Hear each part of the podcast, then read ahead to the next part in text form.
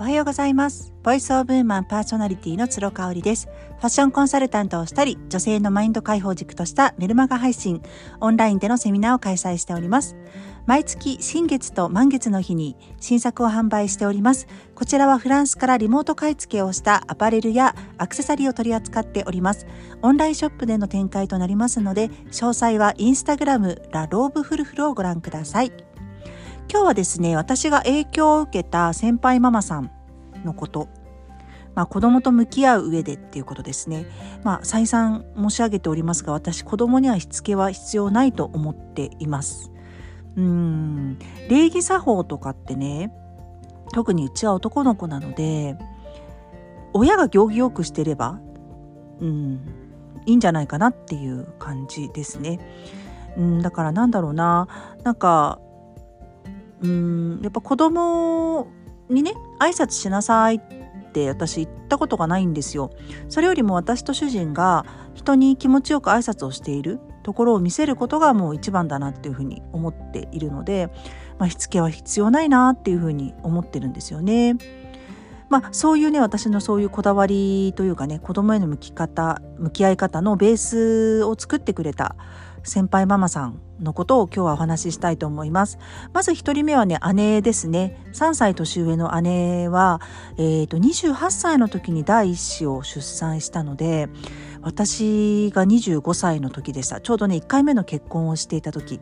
姉も1回目の結婚っていう時ですね。で、まあ、生まれた姪っ子は本当に可愛くって、あのよく面倒を見ました。で姉自体も仕事が乗りに乗っていてフリーランスになって間もなくだったのでね。あの、本当に実家総出でみんなで育てたっていう感じですね。今はねその姪っ子も21歳になりまして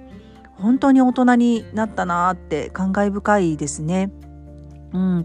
でやっぱり女の子って育てやすいですよね。まあ、人にももちろんよるのかもしれないんですけどあの姪っ子の場合よく寝てくれたし野菜とかもよく食べてくれたんですよね好き嫌いもなかったしね。あと何よりね女の子って言葉話すのが早いじゃないですか。あれがねやっぱりあの大人にとっては楽、うん、意思の疎通ができるのですごい楽だなっていう感じでしたね。でその5年後に姪っ子が生まれた5年後に、えーと、甥っ子が生まれます。で甥っ子は姉の2番目の旦那さんとの子供になりまして旦那さんがベネズエラ系のアメリカ人になりますので、まあ、ハーフちゃんですね。本当に可愛くってねあの生まれた時から目がクリクリっとしてて丸々っとしててすごい可愛い子だったんですよ。んで私自身もねちょうどねあのー、そうよくね、まあ、結婚してたんですけど家から近いところに嫁いでたしもうちょくちょく可愛くて可愛くて帰ってねあやしてましたね。姉の子供3人いるんですけどこの子のこと一番お世話したんじゃないかなって思います。顔立ちもねよく似てるって言われましたね。抱っこ紐とかベビーカーで連れてるとお母さんにそっくりねなんていう風に言われてましたね。そんな甥っ子はね生まれた時から小児アトピーがありました。今はねもう全然問題なく肌綺麗なんですけどなんかやっぱかかゆくてねかいちゃうんですよ。であの爪もすぐ赤ちゃんって伸びちゃうからあの力加減がわからなくて血だらけになっちゃうんですね。でそれがかわいそうだからミトンをさせるんですけどやっぱミトンでもかゆいからかいちゃう。で夜もぐっすり眠れないからかよく起きちゃう。で鼻もよく詰まってたし熱も出てたかな、うん、あの子が一番出てたかなと思うんですよね。男の子って本当に熱出しますよねよくね。そうそれででも可愛いなと思ってて人のね姉の子とはいえ人の子でこんなに可愛いんだったら自分の子供なんて本当に可愛いんだろうなって思わせてくれたのが甥っ子でした。ただね甥っ子がね5歳ぐらいになって、まあ、今思うと赤ちゃん帰りだったと思うんですけど、まあ、下の一番下の子が生まれますよね。で一番下の姪っ子はあのー、うちの長男と同い年なんですね。で私はあんまり姪っ子とは一緒にいる時間が他の上の2人に比べると断然少ないんですけれどもちょっとね荒れてたというか、まあ、今思うと、まあ、5歳なんでたかが知れてるんですけど結構ねこう乱暴的なねことがあったんですよ感触を起こしたりとかすごい多かったかな。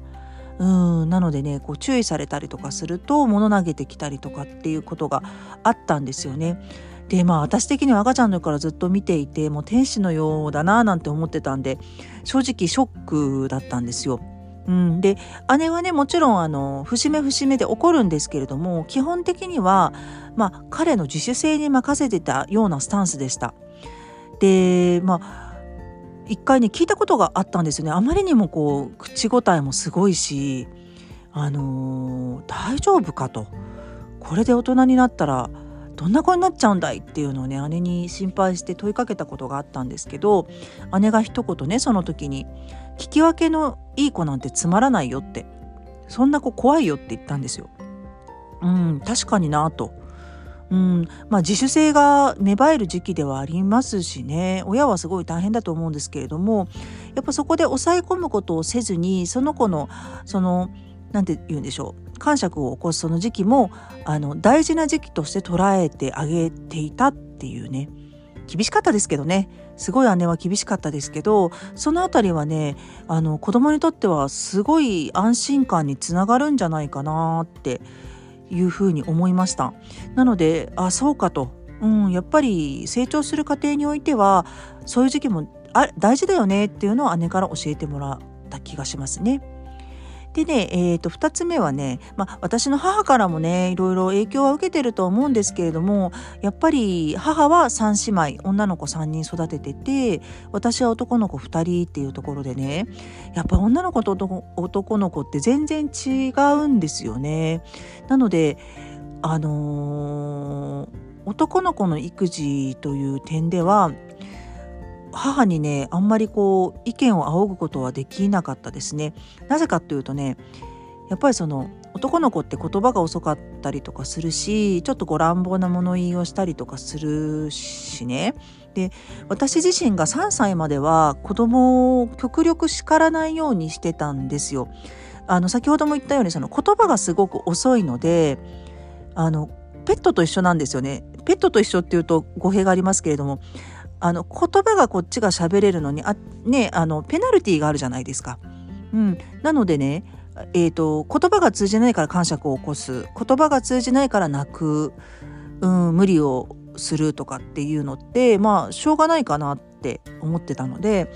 あのー、3歳まではね極力叱らないようにしてたらやっぱそれを実家でね母親に諌められたことがあったんですね。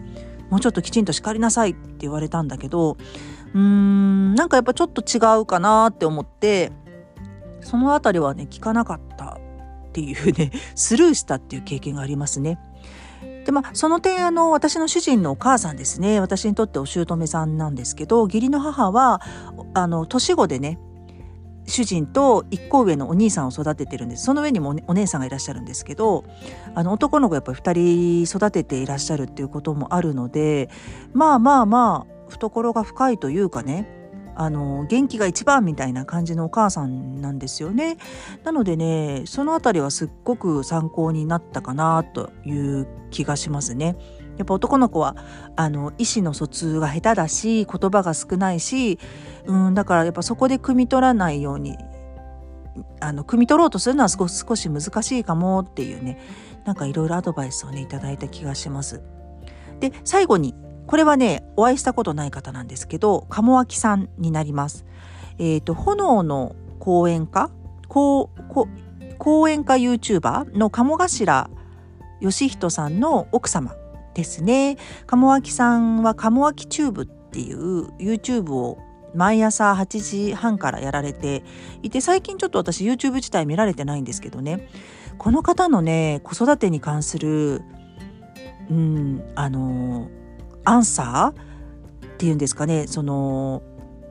読者さんリスナーさんからの質問に対する子育てに関する質問がね本当にいつも勉強になります。うんあのとにかくね子供は悪くないっていうねそのそこにが一貫してるんですよ。うん、だからうちの子こういうふうにして困りますって言ったらあの困ってるのはあなたなだけでっていうね感じもうその何て言うんです子供にすり替えてるだけなんじゃないかといういうね子育ての悩みをあなた自身の問題なんですよっていうのを断るごとに言うんですよ。だからちょっと辛口です。とかかなり辛口なんですけど、私はね、彼女の YouTube でもうかなりぐさぐさくることがあって泣いたことも一度や二度じゃなかったですね。あの、そうだなと。うーん。子供は悪くないよって子供の責任じゃないよっていうのをねすごいことあるごとに言ってくださるのでね。うん。やっぱりお母さんって特に盲目になっちゃうじゃないですか。子供に関しては。で自分のせいなんじゃないかとかね。うん、なんかこの子の良かれと思ってとか。そういうなんかいろんな感情があの渦巻きますよね。そこをねこうねあのバサッと切ってくれるようなね。ほんと痛快なアドバイスが続出してるのでもしなんかね子育てに悩んでいらっしゃる方がいたら鴨脇さんも3年ぐらい YouTube やられててかなりアーカイブが残ってるので是非よかったら見てみてください。はい。ということで今日は私が影響を受けた先輩ママさんについてシェアしました。今日も笑顔と感謝あふれる一日にしましょう。ではまた明日。